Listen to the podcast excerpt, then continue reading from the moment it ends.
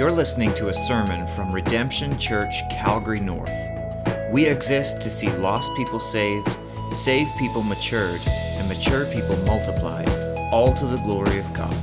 For more information, visit redemptioncalgarynorth.com. Well, it's good to come together again this morning and to, uh, to worship the King, uh, to be reminded uh, of where our hope lies this morning as we, as we think about our lives on this earth. Just a, a brief moment in time compared to eternity. And uh, we want to welcome those uh, joining us online again this morning. Again, mindful of the fact that for a variety of reasons, people can't be here. And so um, we just uh, want to welcome you and, and pray that as we look at the Word together this morning, that the Spirit of God would lead us and guide us. And uh, that's uh, part of what we're going to be looking at this morning is the fact that, that as a result of the new covenant this morning, we have the Spirit of God indwelling us. And uh, I think 2,000 years later, sometimes we can kind of take it for granted. And what Paul's going to do is, is kind of take us back as to what took place through Christ, how there's been this change from the old covenant to the new covenant. And I think it's just helpful this morning to maybe just take a minute to remember where we're, like how what's the trajectory here.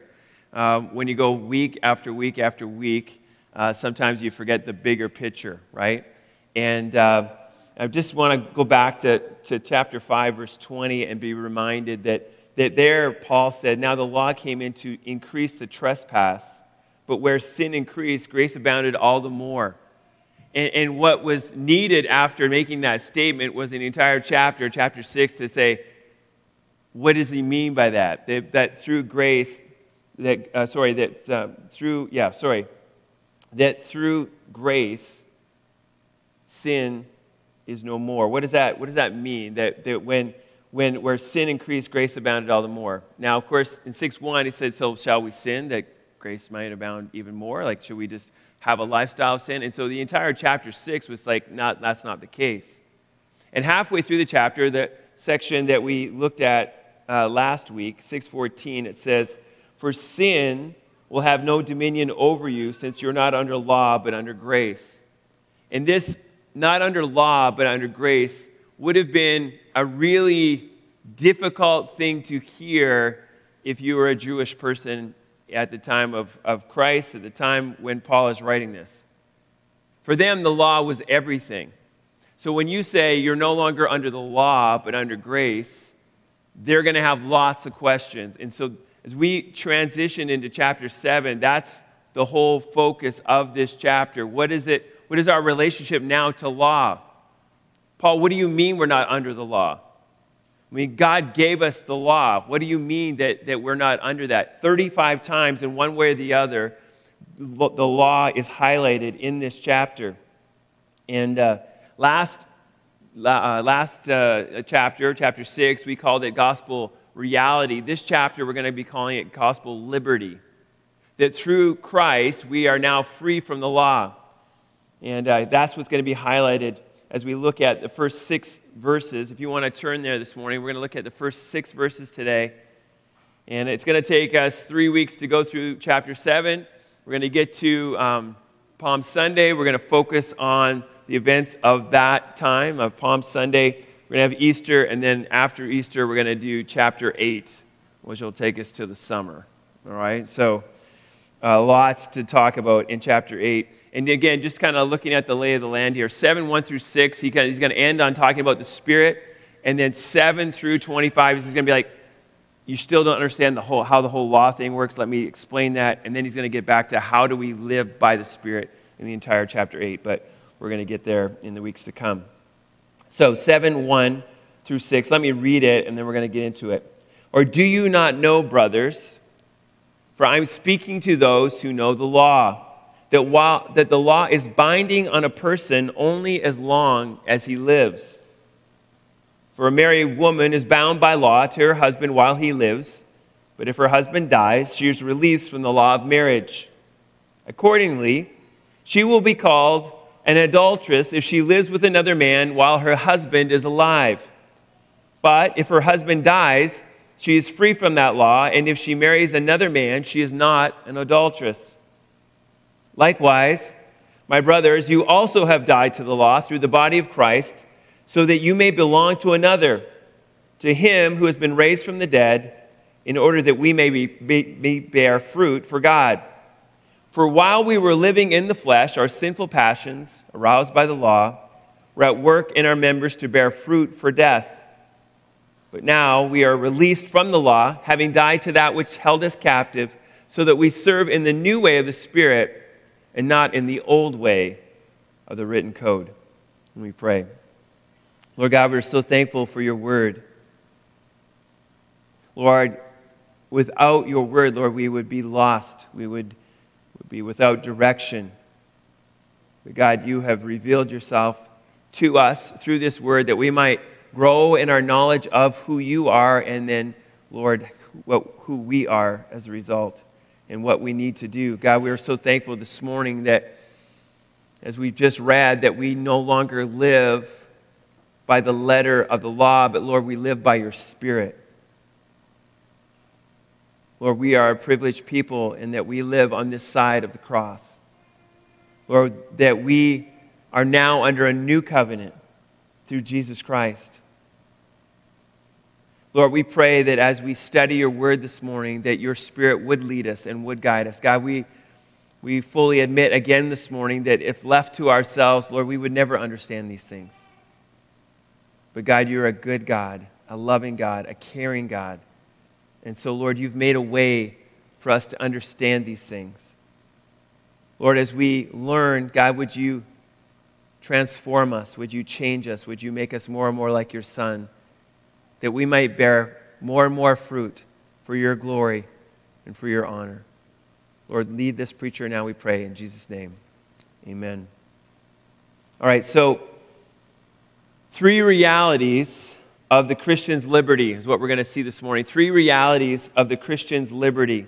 The first is that we've been freed from the law. This is what he's talking about in verses 1 through 3. He gives us the statement, verse 1, then he gives us an illustration of the statement, in verses 2 and 3.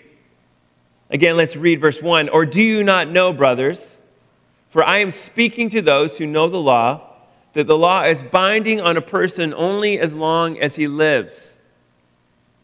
Again and again in chapter 6, and now again, he's saying, Do you not know? In other words, you should know these things. It's important that you would understand what I'm telling you. I love that he says here brothers. The, the word is adelphoi. It could be brothers, could be sisters. It's to say that we're a part of the family of God. This is what he's saying by this. This last year, it was kind of like we're ready for a fight. I was kind of confused. I thought the Spanish flu thing came and then World War II, because then I was like, oh, that, or World War I. I was like, that makes sense. And I was like, oh, no, that was at the end of it. But, but you, know, you know what I'm saying? Like, everyone's a little feisty these days and, and, and not just outside the church. And I think just, I wanted to just take a moment to notice that when Paul is dealing with difficult issues, he does so lovingly. That's a really good note for you and I today. If we would uh, disagree with other believers, listen, it's to be done in love, it's to be done with compassion. And the whole point of it is to point us to Jesus, right? It's not to win an argument. Anytime we have a disagreement, we should be low, we should be humble, just as Paul is demonstrating here. He was the apostle. He was the apostle to the Gentiles, right? He could have been up on a lofty, you know, place like some of the what we see in the garb of Christianity today. You know, look at me, I'm so holy. Like that's not that's not Christianity, right? That's not truly following Christ. It's like Paul here says like brothers and sisters, we're all in this together. We all have one Lord. His name is Jesus Christ. Let's follow him. And so, again, just want to take note of that. Or do you not know, brothers? For I am speaking to those who know the law. Now, our automatic assumption is that he's just talking to Jewish believers. But think about, again, the time in what he's writing to. He's writing when they did not have Matthew through Revelation. All they had was Genesis to Malachi. And so, even the Gentile believers, what would they study on a Sunday morning? It would be the Old Testament. It would be the, the, what, that which God had given to them already. And so, they would have been familiar with the law as well. So, not just the, the Jewish believers, but also the Gentile believers. And he's saying that do you not know that there's something that you should understand as those who know the law?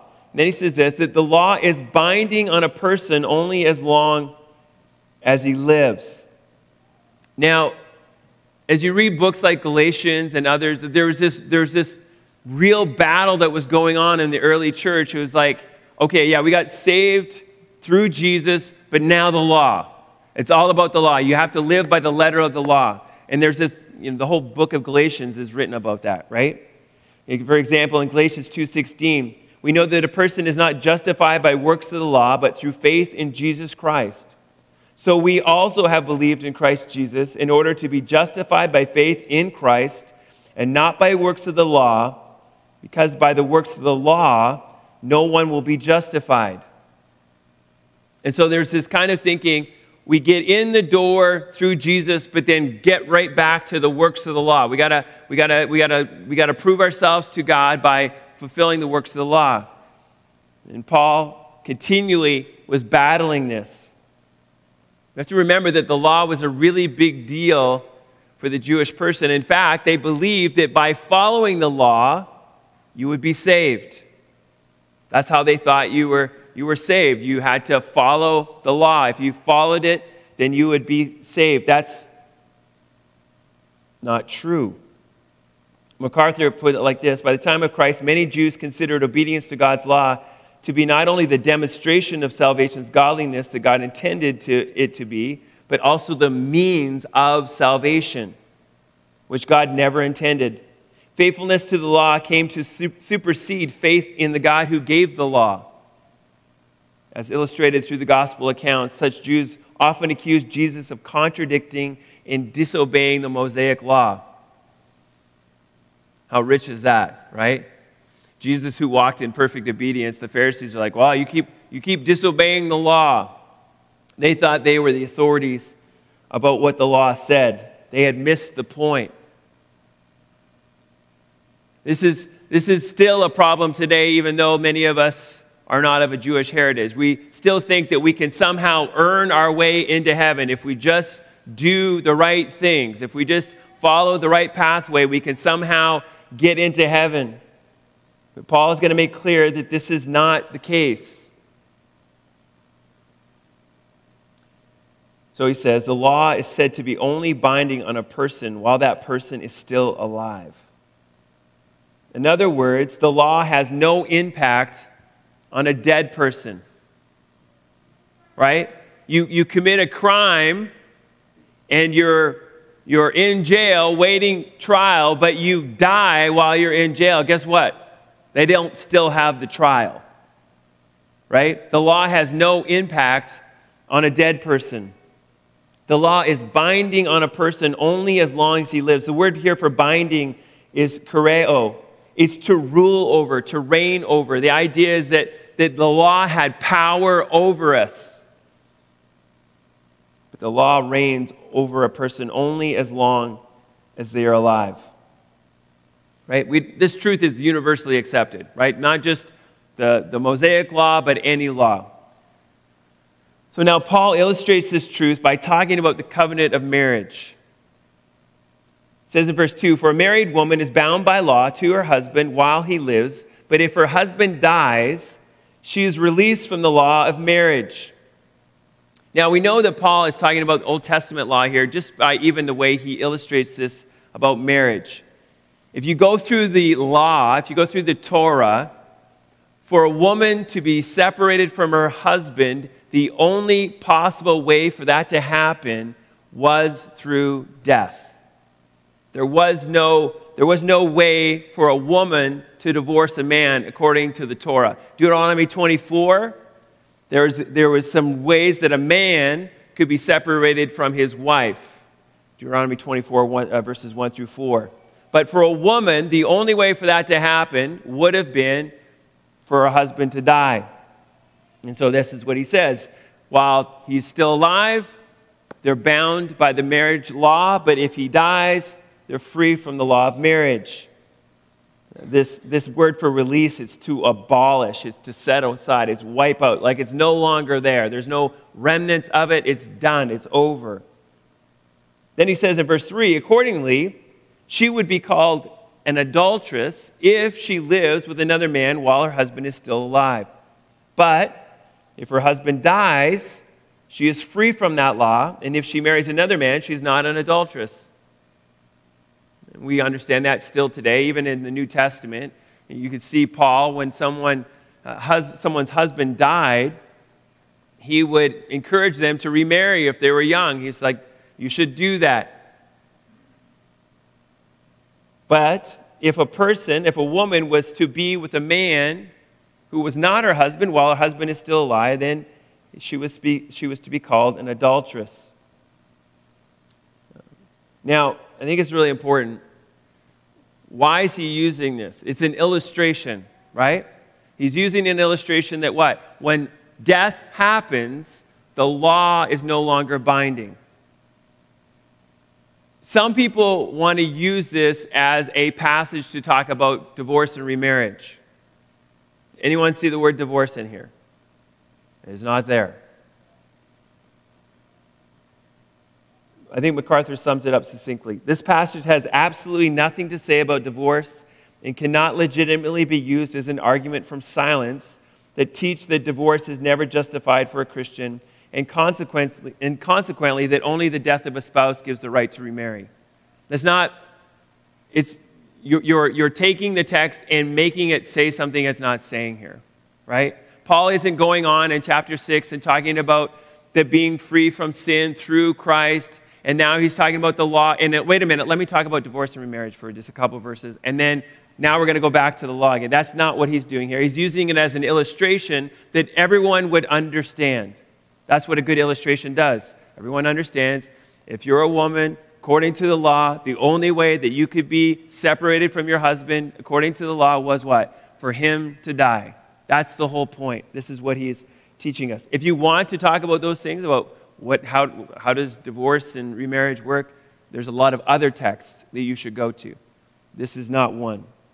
All right, so just, I think that's important. As we, as we study the Bible, we need to make sure that we focus on what the text is actually saying rather than reading in to the text. So, how is it that you and I have been freed from the law? Well, just look down at verse 4. Likewise, my brothers, you, have also, you also have died to the law through the body of Christ. So, his whole point of giving the analogy to state that how, does, how long is the law over someone? Until they are dead, until someone dies, is the illustration he gives in verses 2 and 3. And he's saying, Guess what? Remember, as I've been teaching you in chapter 6, you died. There's so many parallels back to chapter 6 in those early verses there. He talked there in 6, 6 2 that we died to sin. 7 4, he says that we've died to law. How did that happen? In 6 3, he says it's through, through Christ's death. Here, he says it's through the body of Christ. Same thing by dying to dying through Christ, our union with him, we die not only to the sin, but also to the law. It had to be that way, right? How is it that we would know that we are condemned because of our sin? It was through the law, right? They are one, they are one, they are one and the same. So, as a result of our dying with Christ, we are no longer condemned. The law is no longer our master. So we've been freed from the law. So, how did that take place? We see this in our second point. We've been freed by Christ. We've been freed by Christ. Why was this freedom necessary? Why, why not just follow the law? Why not just walk in obedience to the commandments? Well, if you think back to chapter 3, it's because you can't because you continually fall short. So we needed a new way. Again, likewise, my brothers, you have also died to the law through the body of Christ. What? So that you may belong to another, to him who has been raised from the dead, in order that we may bear fruit from God, for, for God. So the freedom from the law can only come about by our union with Christ. Again, that's so important for us to understand here this morning. It is only through Jesus that we might be freed from the condemnation of the law. That is the only way that happens. This morning, if you've placed your faith in Christ, Paul wants you to understand that through your faith in Christ, you are united to Christ's death, which resulted in you no longer having the law as the Lord over your life. Instead, as we learned last week, you have Christ as your Lord, as your master.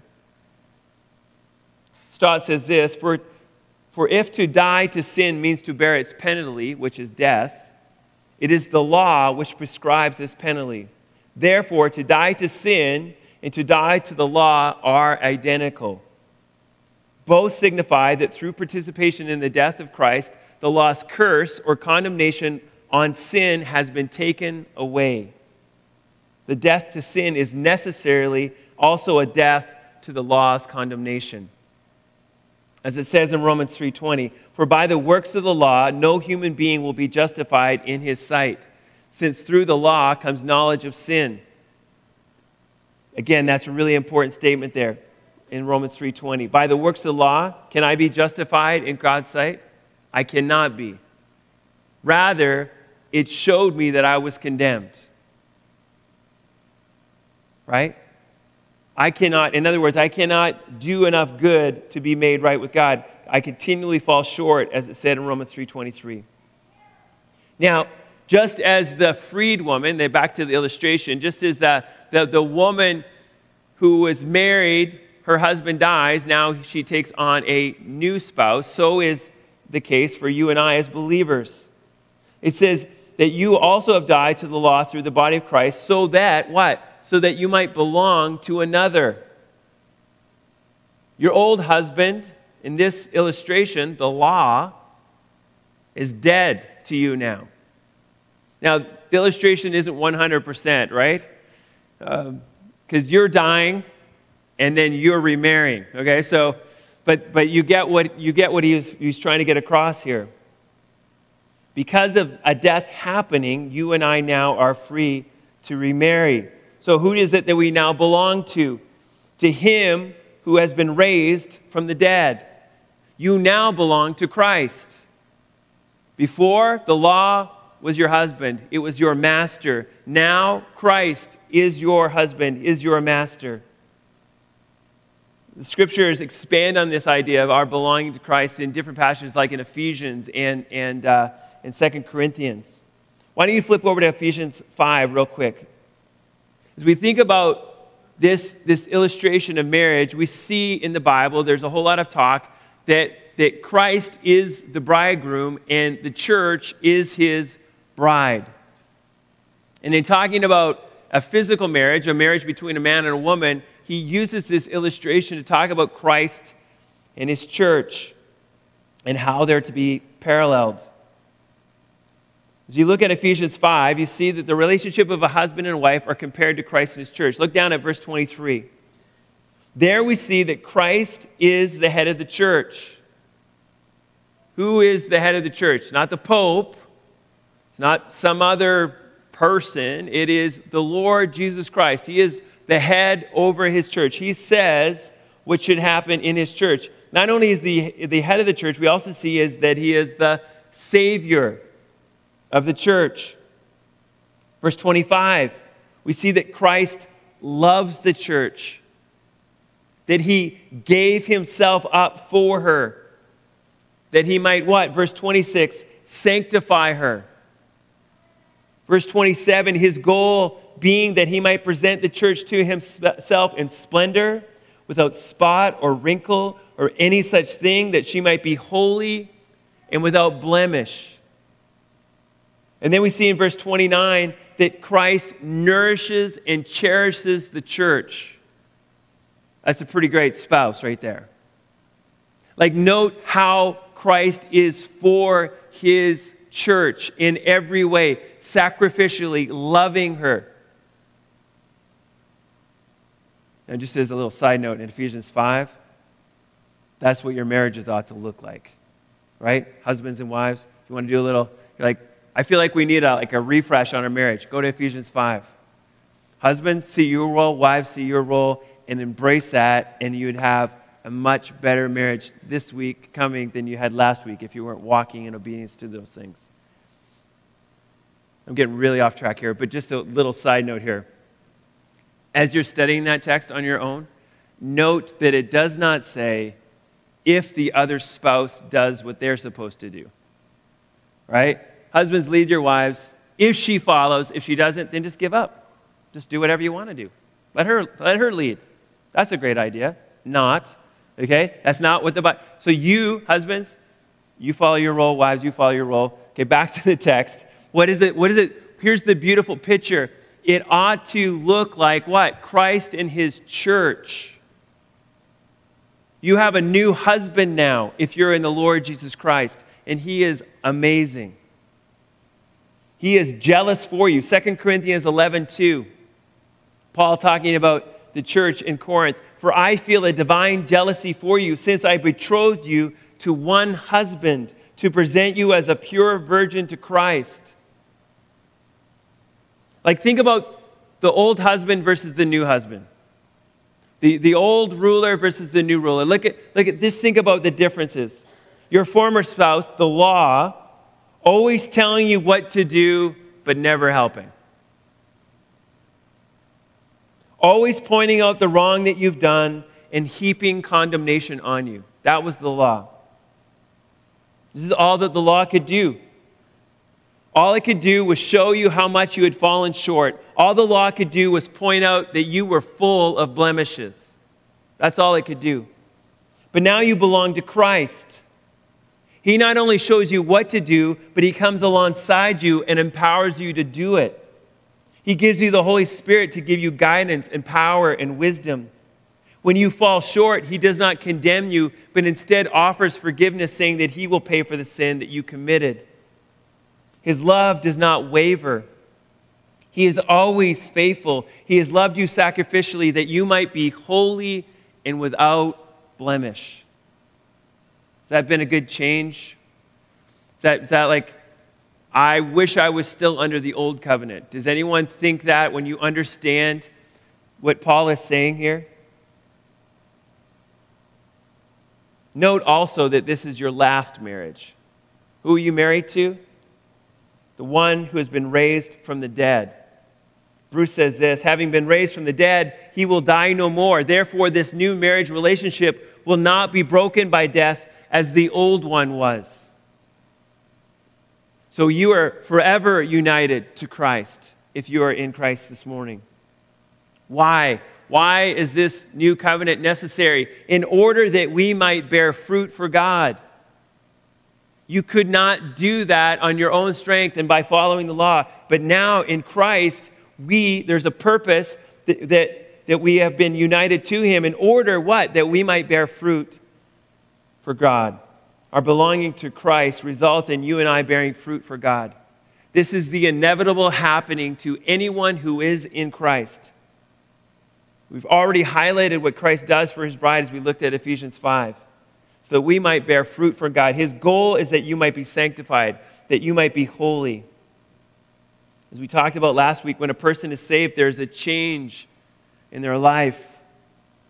Paul, in this next verse, describes the kind of fruit you used to bear. Before Christ, you bore fruit for, look down at verse 5, you bore fruit for death. Now that you're in Christ, you bear fruit for God. So, as a result of our union with Christ, we result, this results in fruit for God, for His glory. So, what did your life look like beforehand, before Christ? Verse 5 For while you were li- we, we were living in the flesh, our sinful passions aroused by the law were at work in our members to bear fruit for death.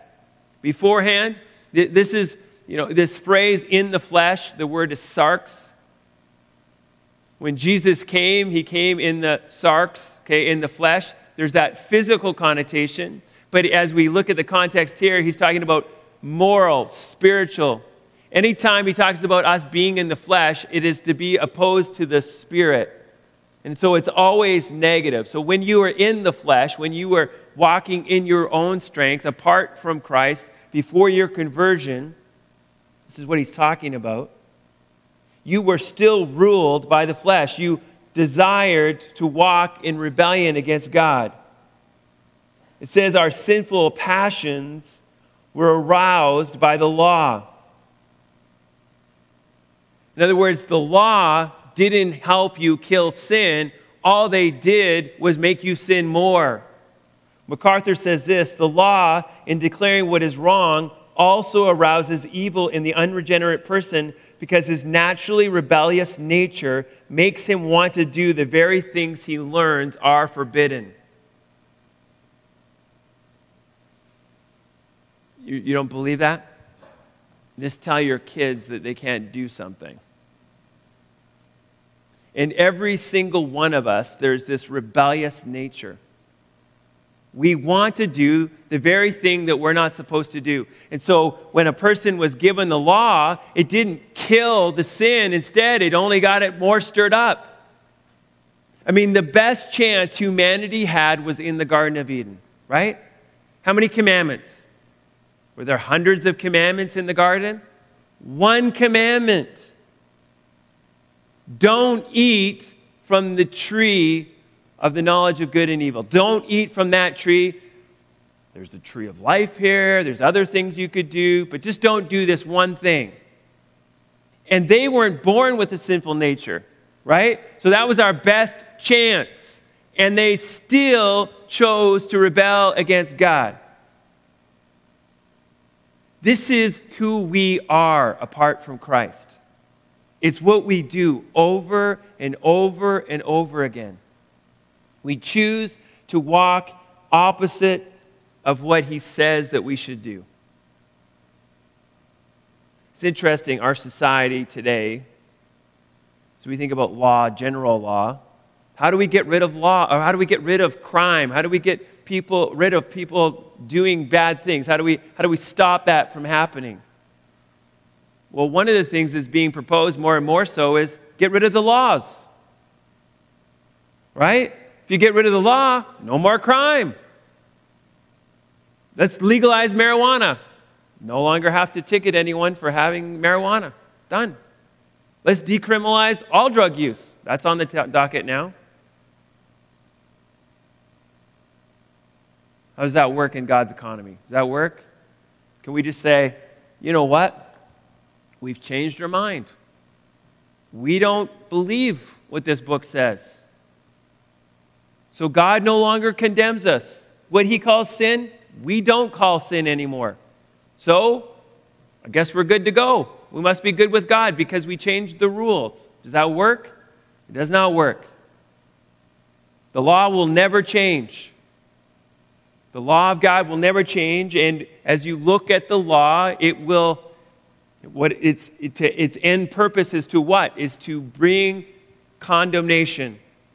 And you should feel the weight of the condemnation. You should feel the weight that apart from Christ, I am damned to hell. That's the, that's, that's the sentence. That's what I deserve apart from Christ. Because I cannot follow his law. So,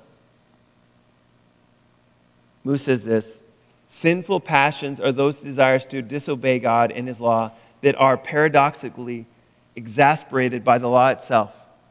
As Paul explains more fully in seven, seven, uh, chapter 7, 7 through 11, which we're going to get to, the law, in setting forth God's standard, arouses sins by stimulating human beings' innate rebelliousness against God.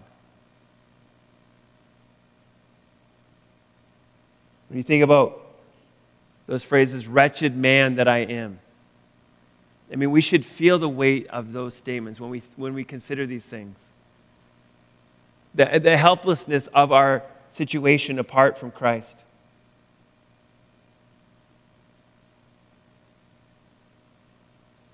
Well, the fruit that we bore in the flesh, it resulted in what? Death. As we learned last week, eternal death. Rather than the law being a means of salvation, while we are still in the flesh, the law only resulted in condemnation and death. The sinful passions were at work. The, the word for work is energi- uh, energizo, jizo. I don't know, I'm terrible at Greek, okay? But the word meant the same word that we get the word for power. It, it was the power at work within us, and it resulted in death. Schreiner says this Jewish opponents of Paul's gospel contended that freedom from the law opened the door for sin. But Paul turns the tables on them by insisting it is those who are under the law who are in bondage to sin. The Jews never found freedom under the law, and the promises of salvation had not been fulfilled. Those who are under the law cannot yield good fruit and will have the penalty of death pronounced over them. As we're going to continue in our study of chapter 7, we're going to see that, that pattern of Israel. What was the pattern? They could not follow the law. They failed over and over and over again. And despite God's graciousness to them over and over again, they repeated the problem. This is why we needed a new covenant, which is what we see in verse, in verse 6, our last point. We're freed to live. We've been freed from the law, we've been freed by Christ, and we've been freed to live. Look at what it says in verse 6. But now we are released from the law having died to that which held us captive, so that we serve in the new way of the Spirit, not in the old way of the written code. You were living in the flesh. You were enslaved in sin. You were under the condemnation of the law and destined for eternal death. But now, but now, because of what Christ has done, because you have now died with him, we are released from the law you were no longer held captive by the law. Doesn't that give you a picture of your desperate situation beforehand? Captive to the law. Only way to be freed from that captivity was through Jesus Christ. To what end? Is Paul saying, so that you might sin away, so that you might break every law that God ever wrote? Is that, is that to the, to the end of it? No. The end is this so that, purpose, we serve in the new way of the Spirit and not in the old way of the written code. The result of our being freed from the law is that is not so that we might have a license to sin, but that we might serve and bear fruit for God. Indeed, the person who has been united to Christ desires to do so due to being made a new creation, due to their newfound relationship in the Lord Jesus Christ. You now have a new husband. Stott puts it like this Why do we serve? Not because the law is our master and we have to, but because Christ is our husband and we want to. Not because obedience leads to salvation, but because salvation leads to obedience. A new covenant has been established. When he talks about this old versus the new, it reminds us of what Jeremiah talked about. Again, I encourage you to write these things down. But Jeremiah 31, 31 to 34, just listen to what he says in these verses. Jeremiah 31 to 34, sorry, Jeremiah 31, verses 31 to 34. He says this Jeremiah talking about the future. Behold, the days are coming, declares the Lord, when I will make a new covenant with the house of Israel, with the house and the house of Judah. Now listen, not like the covenant that I made with their fathers on the day when I took them by the hand to bring them out of the land of Egypt, my covenant that they broke, though I was their husband, declares the Lord. Old covenant with the people of Israel, with the people of Judah. I was their husband. I, w- I brought them out of Egypt. I freed them from their slavery, but they broke my law. God was faithful, they were unfaithful. But there's a new covenant coming. Verse 33 For this is the covenant that I will make with the house of Israel after those days, declares the Lord. I will put my law within them and I will write it on their hearts, and I will be their God, and they shall be my people. And no longer shall each one teach his neighbor and each his brother, saying, Know the Lord, for they shall all know me. From the least of them to the greatest, declares the Lord, for I will forgive their iniquity, and I will remember their sin no more. This is the covenant that you and I now live under through Jesus Christ. We have forgiveness of sins through Christ's blood. In the moment, we're going to partake in the Lord's Supper, and Jesus says, This is the new covenant in my blood. He initiated a new way. It was the only way that we might be saved. We have centuries and centuries of proof to show that we could never follow the law in ourselves. We needed a new way. We needed His Spirit to lead us.